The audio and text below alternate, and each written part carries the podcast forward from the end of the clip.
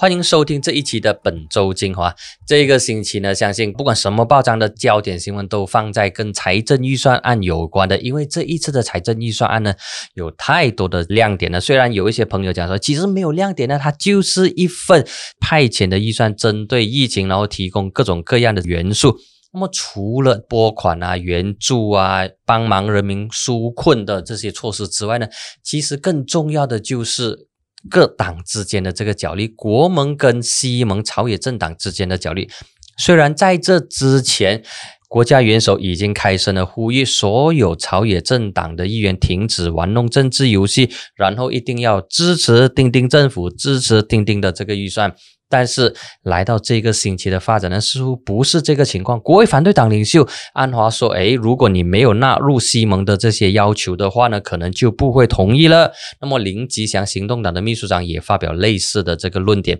那么还有引起争议的呢，就是特别事务局加上八千多万的拨款。那么在国政方面呢，新上任的国政后座议员俱乐部主席也是前首相纳吉，他发表了九十分钟的国会辩论。哇，这九十分钟呢，其实也引起了西蒙的不满。为什么当其他的议员只有十五分钟辩论的时候，纳吉他获得九十分钟？当然，国会的解释呢，就是他给了反对党领袖九十分钟。那么同样的，也给代表国政的纳吉九十分钟，所以是公平的。但是纳吉在他的演讲当中呢，有提到一个关键点，就是如果国盟不同意国政提出的那两项要求，就是啊允许公积金会员一次过从 account 万拿一万令吉出来的话，那么就不支持。那么第二个条件呢？就是关于 moratorium，就是 B 四十跟 M 四十也应该要能够享有暂延还贷的这个措施。所以呢，现在反对党的西盟有自己的条件，有自己的这个诉求。同样的，国盟内的国政呢，也有他自己的这一个诉求。那么看来呢，现在穆尤丁呢，他必须要安抚双方，尽量满足乌统国政那一方面的要求。那么。对于西蒙那一方面的要求，如果国盟的一百一十三张票没有跑掉的话，那么他们就可以顺利的过了。那么西蒙的话呢，就可以暂时放在一边，不必特别花时间精神去理会他们的要求。所以本周的焦点呢，就放在预算案所研发的那些后续的政治上的这个发展了。好，我们关注这一个星期的国际新闻，最大的呢就是每四年一次的美国总统选举终于出炉了，他的成绩在当地时间六号，就是十一月七日，经过数日紧张的票数清点之后呢，七十七岁的民主党候选人拜登胜出，当选副总统呢，则是卡马拉哈里斯贺锦丽啊，她的中文名贺锦丽，也成为了美国史上第一位女性副总统。那么，拜登是在最后的关头赢得了宾夕法尼亚州的关键战场，累计两百七十三张选举人票，超过入主白宫所需的两百七十张的门槛。这一大选结果呢，也让特朗普成为九十年代以来第一位无法连任美国总统。不过呢，特朗普的竞选团队呢就此发表声明，表示他们的候选人不打算承认败选，并开始在各州法院提起诉讼，调查特朗普声称选举舞弊的情况。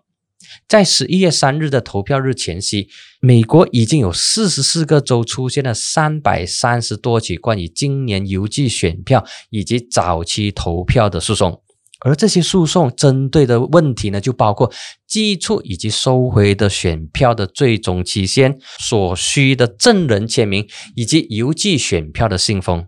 那么，由共和党人掌控的各州表示，必须针对邮寄选票施加限制措施，这样才能够打击投票欺诈。而民主党的人士则认为说，这些举措目的就是要使人们无法行使他们的公民权利。而如果有人对选举结果提出异议的话，就需要有法律团队在州的法院提出挑战选举结果的诉讼。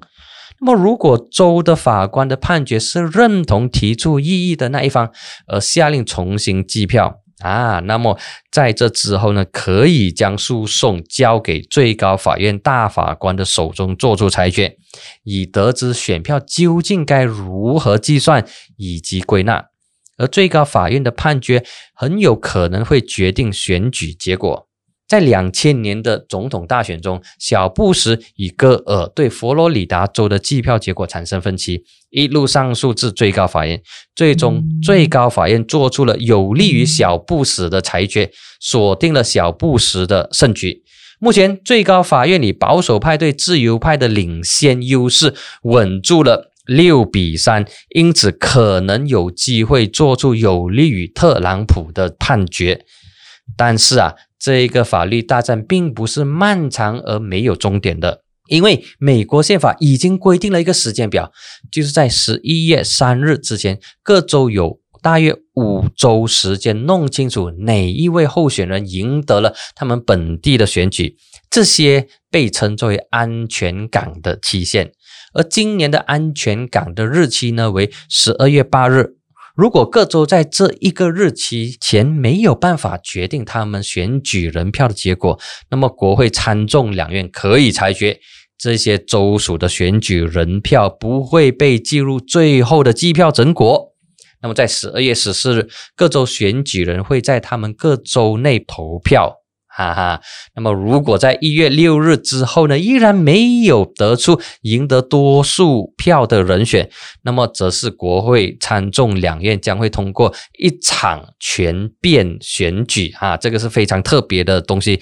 叫做 contingent election，决定大选结果。到时候啊，总统将由众议院选出，而副总统呢将由参议院选出。没错，这意味着我们可能会看到总统与副总统分别来自不同的党派，因为参议院呢是由共和党掌控，共和党的人数比较多，而众议院呢则是由这个民主党的议员占多数。那么这一些的情况如果发生的话呢，将会是个非常特别的情况。在众议院中呢，各州代表团各拥有一张选票，那么得到二十六张选票的人呢，便是新任的美国总统。无论如何啊，一月二十日，美国宪法规定这一天必须要开始一个新的总统任期，所以从现在到一月二十号呢，还有两个多月的时间，所以会出现什么样的情况，目前为止暂时都没有办法说得清楚。不过呢，还有可能出现另外一种情况呢，就是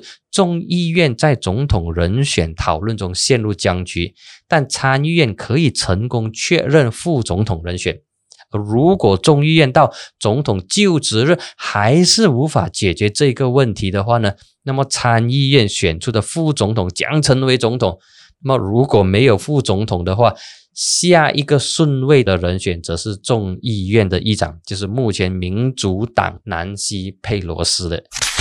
这个星期呢，还有另外一个从中国走向全世界的双十一。这个双十一啊，这个光棍节呢，必须要真的佩服马云呢，硬生生的制造了这个双十一的光棍节，也叫做剁手节。那么我们来看回中国啊，就是这个双十一的故乡。中共在第十五届五中全会后公布的“十四五”规划表示要全面促进消费，那么各界就预测说，未来中国的经济呢，内需将是重点，而今年的双十一购物节就在这样的背景之下登场了。那么，其中由中国电商巨头阿里巴巴主导的天猫双十一购物节，除了有广大参与促销的品牌，甚至连房地产三千个楼盘、汽车都加入线上销售的行列。电商平台除了延长购物的时间，更宣称首波购物节开跑后，百项产品创下了人民币成交破亿的记录。哇，这个双十一的购物节实在了不起。那么他们的始祖天猫网站呢？今年突破了过去十一届的做法，在十一月十一号单一一天的狂欢节改为两波。一共四天的狂欢季，从十一月一号到三号是第一波，十一号当天是第二波。那么从十月二十一日就开始让消费者先付定金锁定商品，然后在十一月一日后付尾款的这种促销的配套。通过这种方式呢，网购平台可以实现延长销售期、拆分付款以及刺激消费欲望，提高最终的成交额。而天猫的对手京东呢，也宣布今年的双十一从十月二十一日直到十一月十一号，一共二十二天。这一个拉长促销期，再加上提供高价产品，提升了业绩，非常的奏效。从十一月一日开始到十一日零时三十分，天猫双十一成交量就突破了人民币三千七百二十三亿元，超过去年单日的两千六百八十四亿元。天猫就预计说，今年天猫双十一有全球超过八亿消费者，二十五万个品牌，五百万个商家共同参与，它的覆盖面是最广、参与度最高的一届。那么中国的这些数据呢，可能一些马来西亚。朋友听起来是比较陌生，或者是比较没有特殊的感觉。那么，如果我们放在马来西亚的这个视角来看呢，相信如果你有看电视机，或者是啊你有上网的话，你就会看到 Shopee。这一个电商平台不断的有各种各样的促销，包括在双十一当天，它包下了三家报纸的封面，就是中文报的《东方日报》、马来报的《五毒山》，还有英文报的《The Star》。这三家报纸呢，都有各自读者特别享有优惠的代码，你可以享有。七令级的折扣，那么呃，Shopee 呢也砸重金聘请了新加坡的这个谐星 Portugal 来成为他们的 ambassador，他们的消费代言，希望能够刺激马来西亚呃网民们的消费欲望。这一次呢，可以看到 Shopee 是砸了很多钱在各个不同的媒体、不同的这个管道。进行各种各样的这个促销，所以呢，双十一已经非常成功的从中国走向了世界，那么也在马来西亚扎根。过去四五年呢，双十一可能只是华裔圈子讲华裔圈子所关注的这个购物节，那么现在呢，它已经成为了全民，不管你是华人、马来人还是印度人，只要你想要在网上消费的话，你都会等双十一这一天。所以这一个呢，已经是成。为消费日了，那么还有这个星期呢，另外一单非常重大的事情呢，就是新冠病毒疫苗又有了希望。美国辉瑞大药厂 Pfizer 和德国 BioNTech 十一月九日就宣布，他们联手研发的新冠病毒疫苗呢，已经进行中的第三期临床试验显示，预防这个新冠病毒的。保护效率高达九十八千，远远高于美国食品毒品监督管理局 FDA 对上市疫苗至少要高达五十八千的要求。那么这两家公司啊，就表示他们预期会在今年能够供应全球高达五千万剂的疫苗，然后在二零二一年增加至十三亿剂。这一则新闻呢？激发了全球人的希望，也让很多股市突然之间涨了起来。当然，这家药剂公司的股票也涨了许多。那么其实啊，研发出新冠疫苗只是万里长征的第一步而已，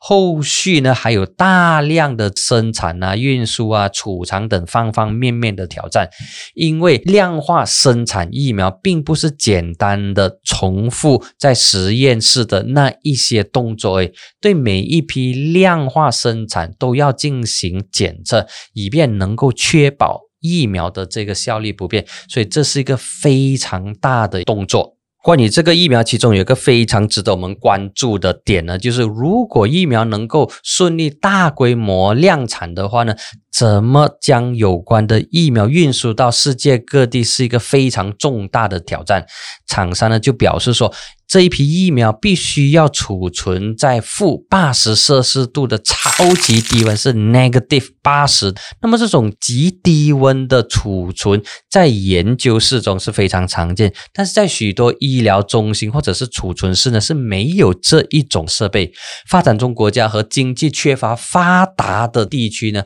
缺乏这一种超级冷冻的设备。那么，为了要解决这个冷链运输的问题，UPS 跟 DHL 等快递公司正在世界各地新建大批大型的这些冷冻仓库，以便在疫苗分发时候能够拥有个适当的储存设备。所以这一点呢是非常的关键。那么，即使在物流公司和当地政府努力之下，冷冻仓库的问题得到解决，但是研究冷链的专家表示，运输疫苗不单单需要冷藏的货柜，还需要将疫苗运上飞机的托盘。运送到当地的店铺的这些汽车，然后还要将它运往社区的单车，这些人力呢，通通都需要进行无缝的接轨、无缝的运作。所以，如何解决好冷链的最后一里路呢？是个非常考。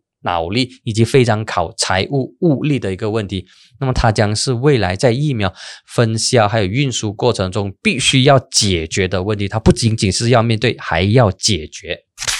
另外一条新闻也值得我们关注的，就是第三十七届东盟峰会将签署万众瞩目的 RCEP 经济协定。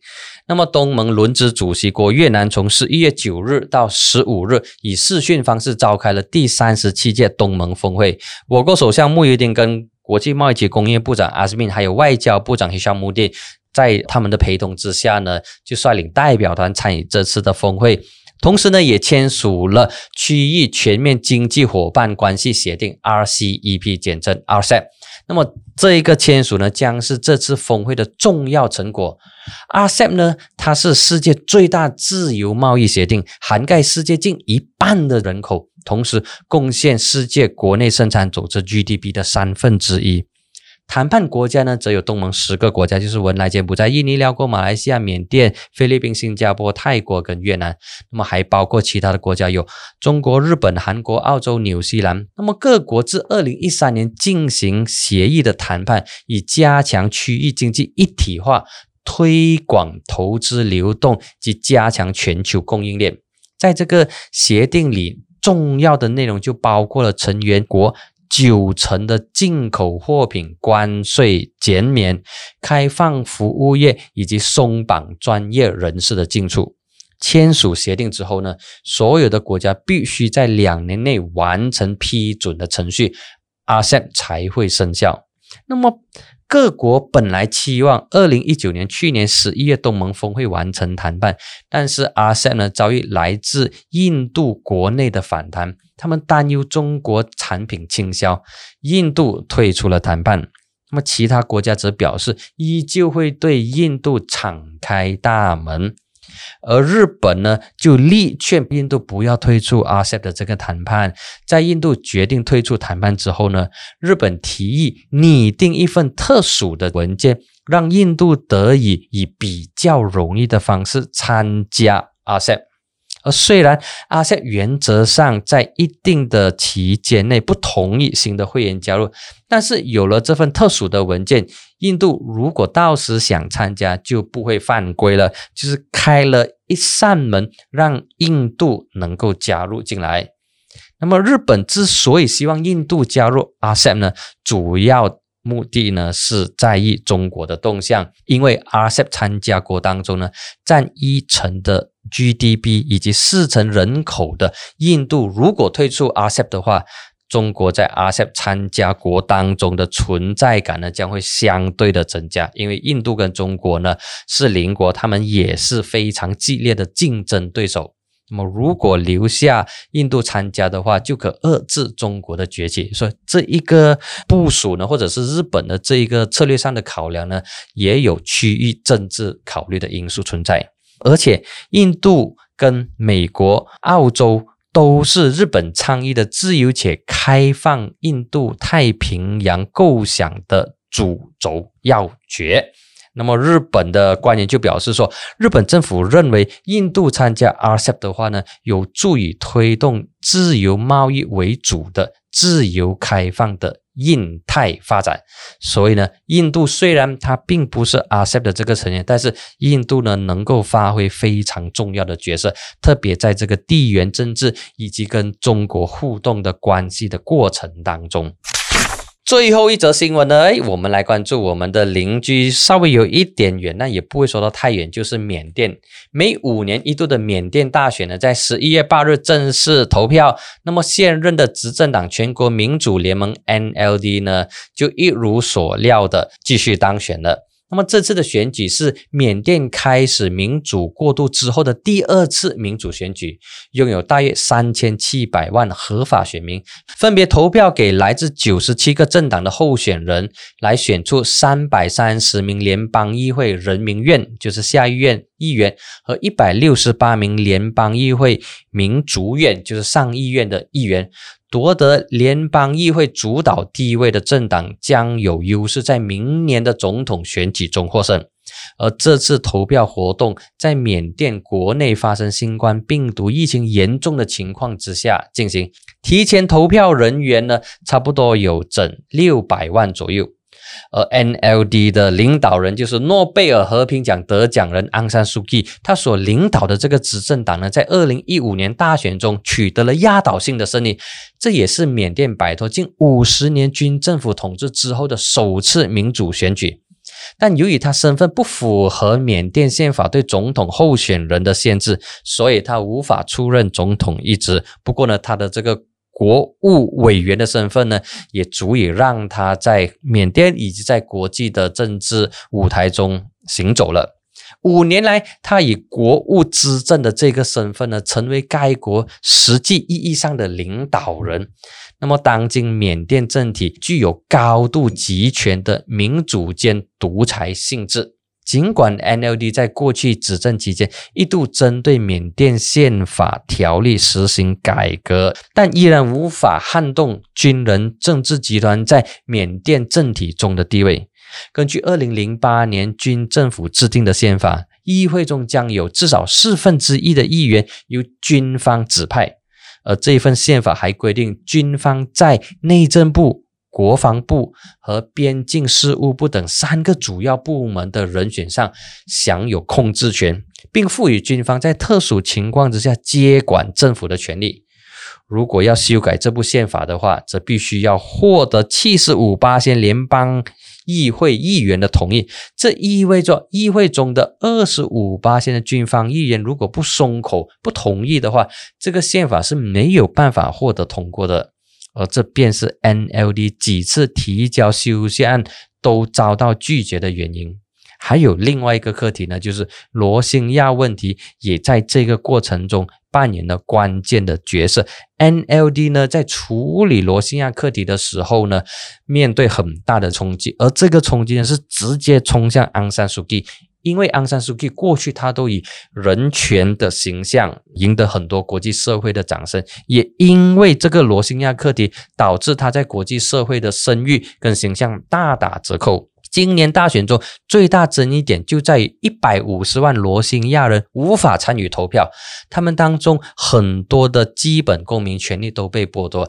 这一点呢令到 NLD 跟昂山素季受到国际社会的批评。伴随着在国际声望上的下跌，这是昂山素季在缅甸国内同样也面对日益增加的压力。缅甸它有超过一百个少数民族，主要的民族缅族呢占差不多整七十八线。长期以来，缅甸国防军与多个少数民族之间经常有开火、有交火。那么，在二零一五年，昂山素季领导的 NLD 的最主要竞选承诺呢，便是推动国家和解的进程，建立民族平等的联邦制。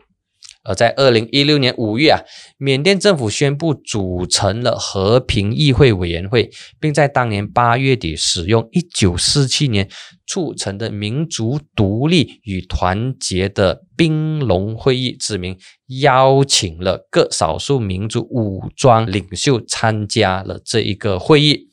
然而啊。四年过去了，民族和解的进展依然十分的有限。缅甸军方与民族地方武装依然不时都有发生冲突。缅甸的国防军还与若开邦的军队进行交火，而且是有滥用重型炮火和地雷的情况。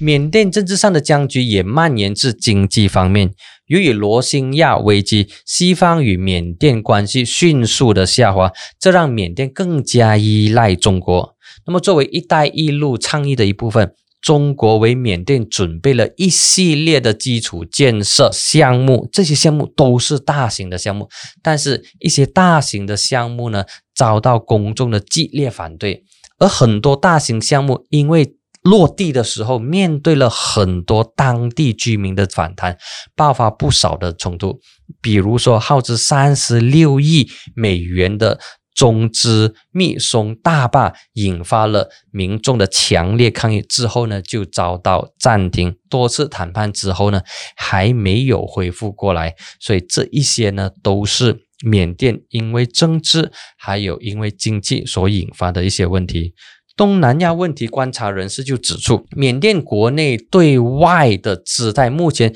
正发生一个有趣的转变。过去抵触美国的缅甸军人呈现出亲美的趋向，而以往被西方世界称为民主斗士的昂山素季则选择了亲中的路线。现今值得观察的呢，就是美国大选总统换人之后，未来必定会给缅甸的国际关系带来影响还有变化。毕竟，缅甸在中美战略竞争中占有十分重要的地理位置。好，今天这一期的每周精华就到这里。